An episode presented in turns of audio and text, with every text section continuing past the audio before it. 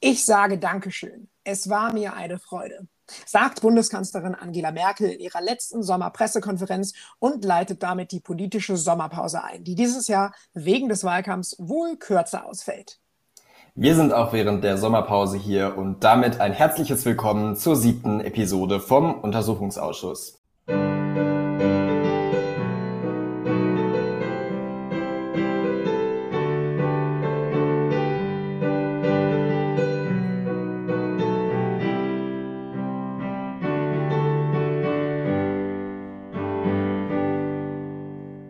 Hallo zurück nach diesem Intro. Hallo Marvin, schön, dass wir wieder hier sind.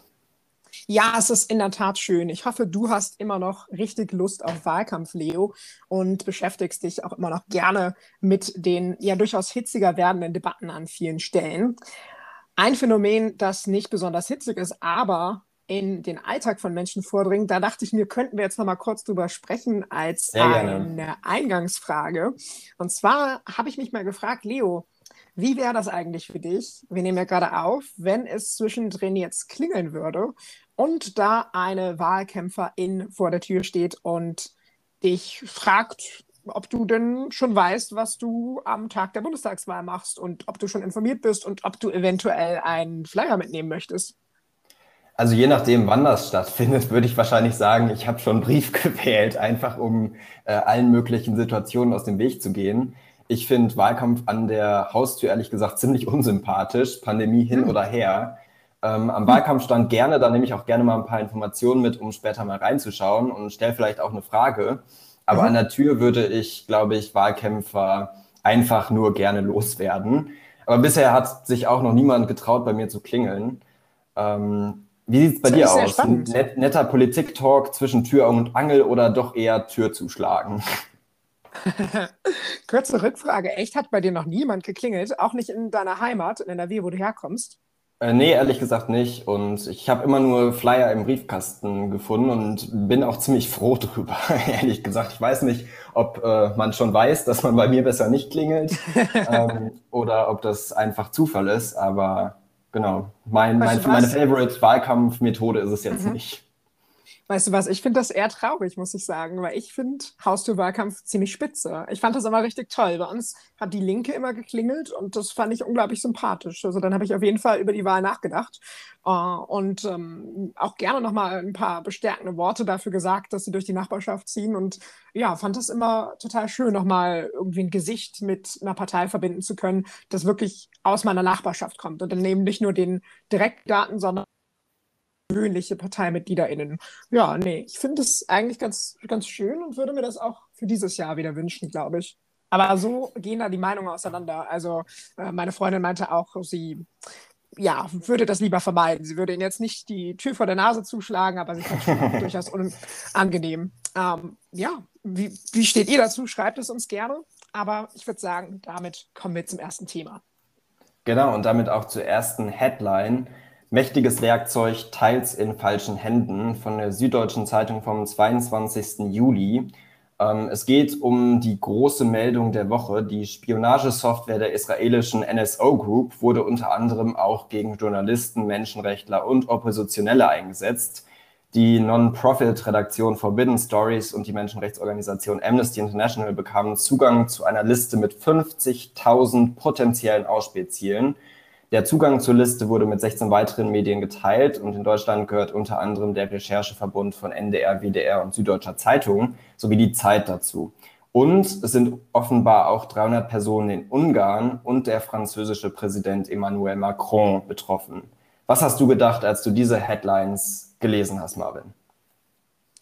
Ich muss sagen, dass ich meine eigene Reaktion ziemlich spannend fand, weil ich, glaube ich, zu abgestumpft bin und eventuell auch ein bisschen zu realistisch und es mich nicht mehr groß schockiert hat. Also klar schockiert es mich auf der Ebene, dass es einfach ein unglaubliches Ausmaß an Überwachung ist, mit einer unglaublichen Härte, einer unglaublichen Effektivität. Aber ich muss sagen, gerade nach den NSA-Enthüllungen, gerade nach äh, Spitzelei-Enthüllungen an an allerlei Stellen über die Jahre hinweg, dass wir auch erfahren haben, dass die äh, Bundeskanzlerin von den USA äh, vermutlich ja. abgehört wurde, an einigen Stellen immer mal wieder. Und Ja, auch mit, mit Annahmen, dass wir selbst natürlich auch über Social Media und über unsere Smartphones ziemlich gut ausgespielt werden können, war das für mich jetzt nicht die größte Überraschung. Was ich aber durchaus, durchaus dann spannend fand und wo ich dann auch schockierter wurde, ist, als ich mich ein bisschen weiter über NSO informiert habe und, und gerade diesen, diesen Aspekt mitbekommen habe, du bekommst eine Nachricht und alles kann gesehen werden. Es ist nicht unter, unter Auflagen, unter unter großer Kontrolle, wie bei uns mit der Crane TKÜ. Wir haben erst vor wenigen Wochen darüber gesprochen, sondern es ist wirklich, dein Bildschirm wird aufgezeichnet und du bist ein komplett gläsernes Haus. Das ist schon schockierend. Leo, wie Vor allem, was man dazu sagen muss, ähm, bei der Spionagesoftware handelt es sich um eine Zero-Click-Spionagesoftware, äh, Eben, ja. die quasi ohne das Zutun des Infizierten mhm. einfach alles aufzeichnet und überspielt. Das heißt, ich muss nicht mal auf einen Link, auf ein lustiges Katzenvideo mhm. äh, öffne, äh, klicken oder, oder irgendein PDF öffnen, sondern ja. mir wird quasi das einfach aufgespielt und dann wird mitgelesen. Ich finde da ein interessantes Zitat aus einem Artikel von der Neuen Zürcher Zeitung. Ähm, da sagt der Bürgermeister der ungarischen Stadt Gödöllő, der unter anderem auf dieser Liste stand, äh, erstaunt hat mich nur, dass man eine unheimlich teure Hightech-Software für meine Überwachung mhm. eingesetzt hat, die für Terroristen und Schwerverbrecher gedacht ist. Also er ist nicht überrascht, dass er überwacht wurde, sondern nur mit welchen Methoden. Mhm, und das absolut. ist schon interessant. Da vielleicht auch noch eine Headline zu den Ausmaßen in Europa und in Ungarn. Missbrauch der Spyware Pegasus in Ungarn, ausspionierte Orban-Kritiker, laxe Gesetze und ein ausbleibendes mhm. Dementi.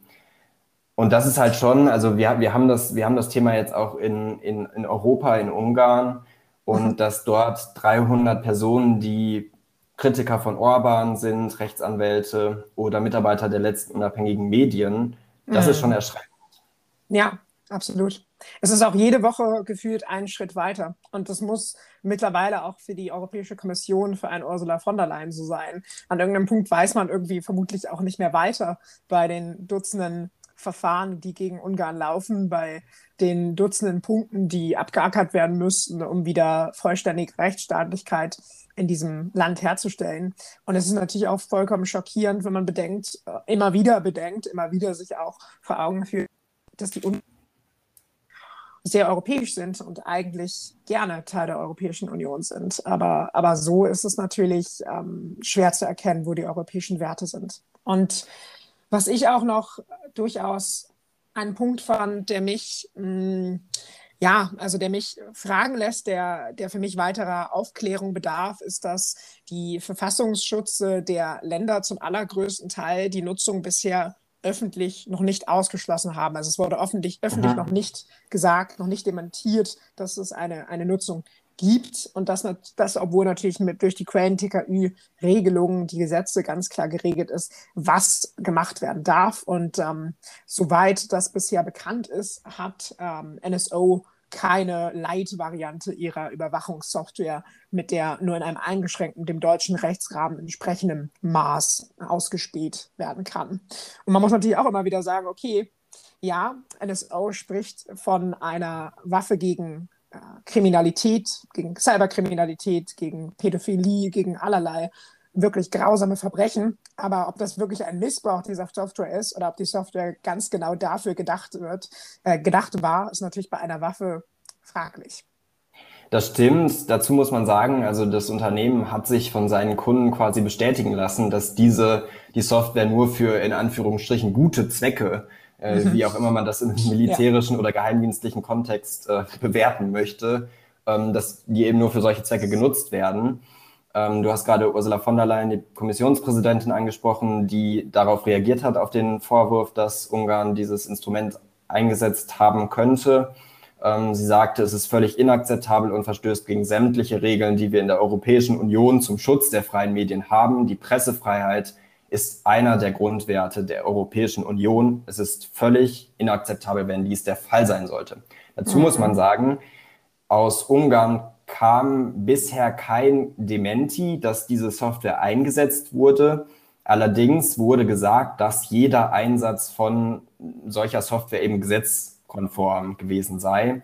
Mhm. Dazu muss man sagen, seit 2011 gibt es in Ungarn strenge Terrorismusgesetze, die laut dem Europäischen Gerichtshof für Menschenrechte derart umfassend sind, dass sie eine uneingeschränkte Überwachung erlauben. Und äh, das muss man sich dann natürlich mal vorstellen. Du hattest gerade die deutschen, äh, die deutschen Geheimdienste mit angesprochen. Nach meinen mhm. Informationen gehören die nicht zu den Kunden der NSO Group.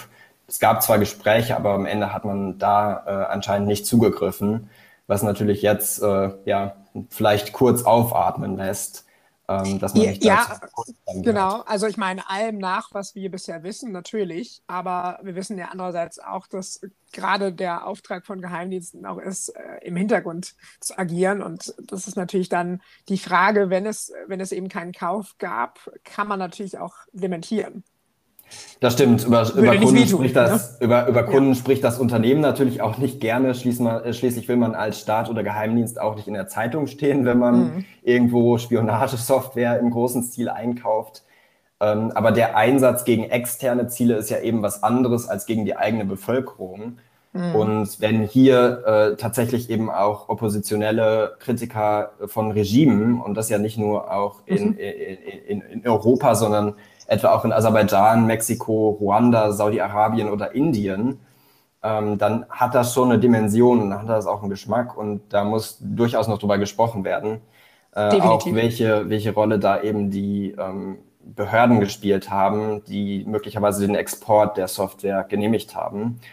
Ähm, wenn ich das äh, richtig mitbekommen habe, dann hat Indien wohl auch den Dalai Lama äh, überwachen lassen, mhm. ähm, was, was ja auch irgendwie interessant ist, beziehungsweise äh, mhm. einen aufhorchen lässt. Ähm, und genau, das ist natürlich eine, eine Katastrophe für alle, all, jene, all diejenigen, die überwacht wurden, weil es natürlich auch gerade bei JournalistInnen für äh, die Quellen und Informanten mhm.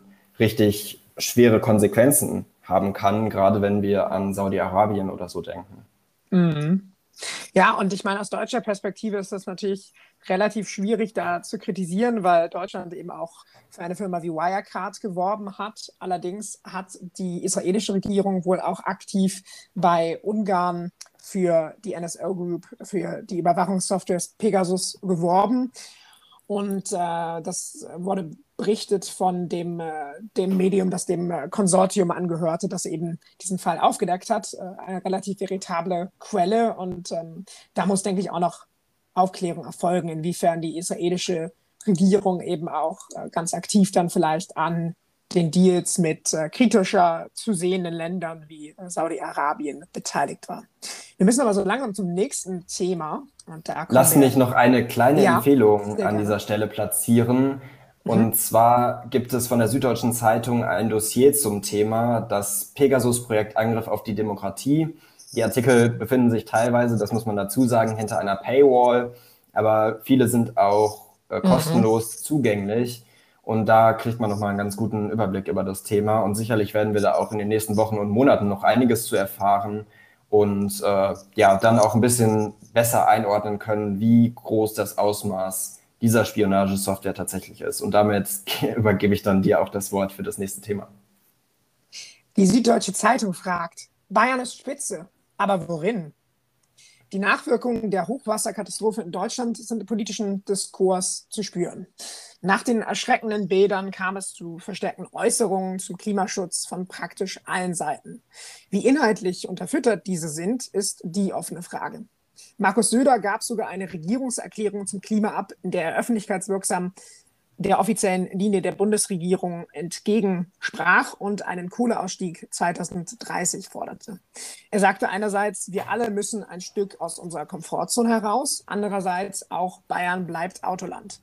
Armin Laschet und Merkel äußerten sich ebenfalls mit ungewöhnlichem Nachdruck und einem Eingeständnis von langsamem Tempo im Schutz des Klimas. Leo, wie hast du die Thematik, vor allem ja irgendwie auch die Debatte, eher die sich immer wieder vermehrenden und auch gezielt gestreuten Äußerungen. Wie hast du die wahrgenommen? Ja, da stellt sich mir die Frage, ist das jetzt die bayerische Klima Klimarevolution oder einfach nur ein Söder-typischer PR-Coup? Und ähm, ich glaube, wenn man sich die Vorwürfe anguckt, die äh, da an Söder gerichtet werden, dann kann man schon sagen, das ist zu einem Teil Symbolpolitik. Ähm, viele werfen der Regierung und, und, und Söder vor, dass er eben immer dann Regierungsabklärung, äh, Regierungserklärungen abgibt, wenn ein Thema gerade populär ist und man sich dem quasi medial, medial gar nicht mehr entziehen kann.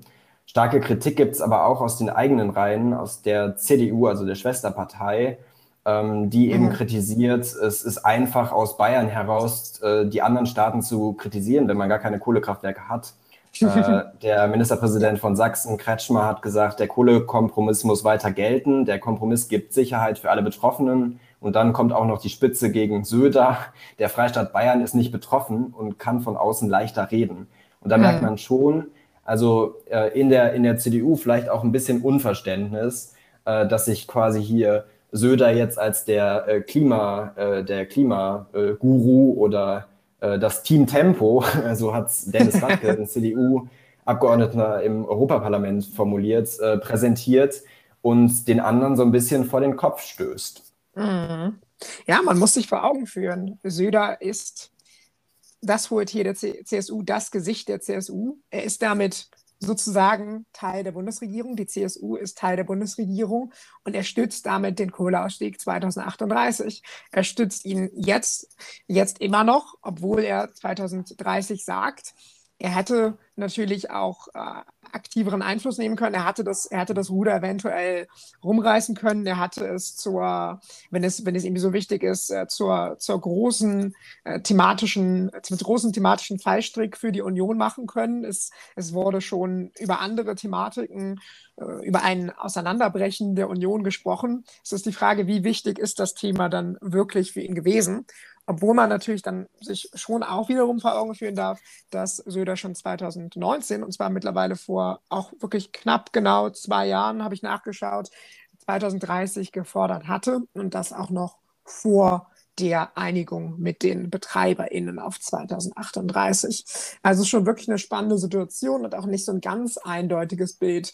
Meinte es ernst, meinte es nicht ernst. Was man, ähm, was einem aber durchaus helfen kann, sich dort eine Meinung zu bilden, ist die, die sogenannte 10H-Regel, die in Bayern jetzt nicht gekippt wird, worüber mhm. geredet wurde, was vielleicht von, von vielen, ähm, die mehr Klimaschutz fordern in Bayern. Und diese 10H-Regel besagt eben, dass Windräder das Zehnfache ihrer Höhe an Abstand haben müssen zur nächsten Wohnbebauung. Und dort hat Söder nur Einschränkungen dieser Regeln, Ausnahme Regelungen äh, angekündigt, was KritikerInnen wirklich äh, aufs Schärfste angehen. Das stimmt. Äh, und da ist natürlich auch gerade die Rede vom Repowering und dass mhm. dieses Repowering eben ja von der 10H-Regel auch betroffen ist. Was, was ist Repowering überhaupt? Ähm, dabei geht es um die Erneuerung oder das Ersetzen von Windkraftanlagen durch neuere Windkraftanlagen mit eben einem höheren Wirkungsgrad. Dazu muss man sagen, viele Windräder erreichen in den nächsten Jahren das Ende ihrer Lebensdauer und müssen deshalb erneuert werden. Mhm. Und die neuen Windkraftanlagen sind ja zum Teil 200 Meter oder, oder höher. Und wenn man dann mal rechnet, zehnmal so viel Abstand, das sind 2000 Meter, eben. und dann wird die Fläche schon knapp. Und damit rücken dann eben auch die Ausbauziele der Bundes- und der Landesregierungen in deutliche Ferne. Äh, mhm. man, man, man kann dazu sagen, es gibt durchaus Widerstände in der Bevölkerung gegen Windräder in der unmittelbaren Nachbarschaft. Unbegründet oder nicht, das ist ja erstmal egal. Mhm. Allerdings betrifft die 10H-Regel eben auch Gemeinden, Menschen, Genossenschaften, Unternehmen, die vielleicht sogar selbst gerne in einen Windpark investieren würden und damit dann eben auch finanziell von der Energiewende profitieren würden. Und das wird damit unmöglich gemacht. Das äh, ist, ist der Vorwurf, der hier auch von, von der einen oder anderen Seite, nicht nur von, nicht nur von Grünen und SPD herangetragen wird, sondern mhm. eben auch von ähm, BürgermeisterInnen der, der CSU. Also ähm, hier gibt es durchaus, naja, sagen wir mal, eine dynamische Lage und unterschiedliche Positionen zu dem Thema. Und wenn die Ausbauziele erreicht werden sollen, dann muss sich da vielleicht auch noch was bewegen, auch in Bayern. Mhm. Und es erscheint natürlich auch vollkommen Hanebüchen. Ein Windrad steht schon, es soll aufgerüstet werden, es soll in seiner Laufzeit verlängert werden, es soll weiterhin an exakt derselben Stelle Strom erzeugt werden können. BewohnerInnen haben sich sicherlich schon mit den Windrädern arrangieren können oder eben auch müssen. Aber die Situation ist soweit gelöst worden. Das Rad steht bestimmt schon seit 20 Jahren Sowas in die Richtung ist es, glaube ich, in der Regel als Laufzeit. Das ist dann natürlich wirklich die Frage, was, was das nun wieder bringen soll. Aber dazu vielleicht ein Zitat noch von Katrin Göring-Eckardt von den Grünen. Die Union fährt bei der Klimapolitik einen Schlingerkurs, sagte sie. Wer die Klimakrise bekämpfen will, muss die Maßnahmen jetzt auf den Weg bringen, nicht erst irgendwann. Bei der zentralen Frage des Ausbaus der erneuerbaren Energien war die Rede von Markus Söder eine Enttäuschung. Eine Solarpflicht in Bayern kommt nicht. Im grün gefärbten Baden-Württemberg dagegen ist sie beschlossen. Ja, das ist natürlich auch schon interessant, der Schlingerkurs. Also man weiß nicht so richtig, wenn man jetzt die Union wählt, was kriegt man dann eigentlich? äh, Markus Söder macht da Vorschläge für den Bund, ähm, Vorschläge, die Armin Laschet längst kassiert hat und gesagt mhm. hat, die wird es mit mir nicht geben. Ähm, da vielleicht noch eine, eine Headline vom Tagesspiegel. Laschet laviert in der Klimafrage, Zitat, weil jetzt so ein Tag ist, ändert man nicht die Politik. Das ist das Zitat aus dem Interview mit der Aktuellen Stunde, das ja durchaus, naja, Popularität erlangt hat ja. auf Twitter ja. und darüber hinaus. Mhm. Und äh, das ist natürlich interessant. Markus Söder präsentiert jetzt quasi eine, naja, man kann sagen Klimarevolution, also ein neuer Klimaplan ne? und eine Regierungserklärung. Und Armin Laschet, äh, könnte man meinen, möchte das Thema am liebsten unterm Tisch äh, verschwinden lassen weil das natürlich im Wahlkampf dann irgendwie doch nicht so hilfreich ist und man vielleicht lieber den Fokus und die Akzente auf andere Themen setzen möchte. Ja, ich denke, damit ist viel gesagt zum Thema. Wir hoffen natürlich darauf, dass alle AkteurInnen ihre Klimaforderungen ernst meinen. Ihr sicherlich auch. Und ich glaube, wir enden dieses Mal auch mit einem weiteren Zitat die Folge. Genau, wir haben die Sendung mit Angela Merkels letzter Sommerpressekonferenz begonnen und damit wollen wir sie auch beenden. Angela Merkel wurde gefragt, wo sie denn am Abend der Bundestagswahl sein werde und antwortete, ich vermute im Umfeld der Partei, der ich nahestehe und sorgte dann mit einem Nachsatz für Lacher, deren Mitglied ich bin. Natürlich. Das war der Untersuchungsausschuss für heute. Wir hoffen, ihr hattet Spaß, es war informativ und wir würden uns freuen, wenn ihr nächste Woche wieder mit dabei seid. Bis dahin, ciao. Bis nächste Woche. Unser Intro ist von Daniel Leichte. Tschüss.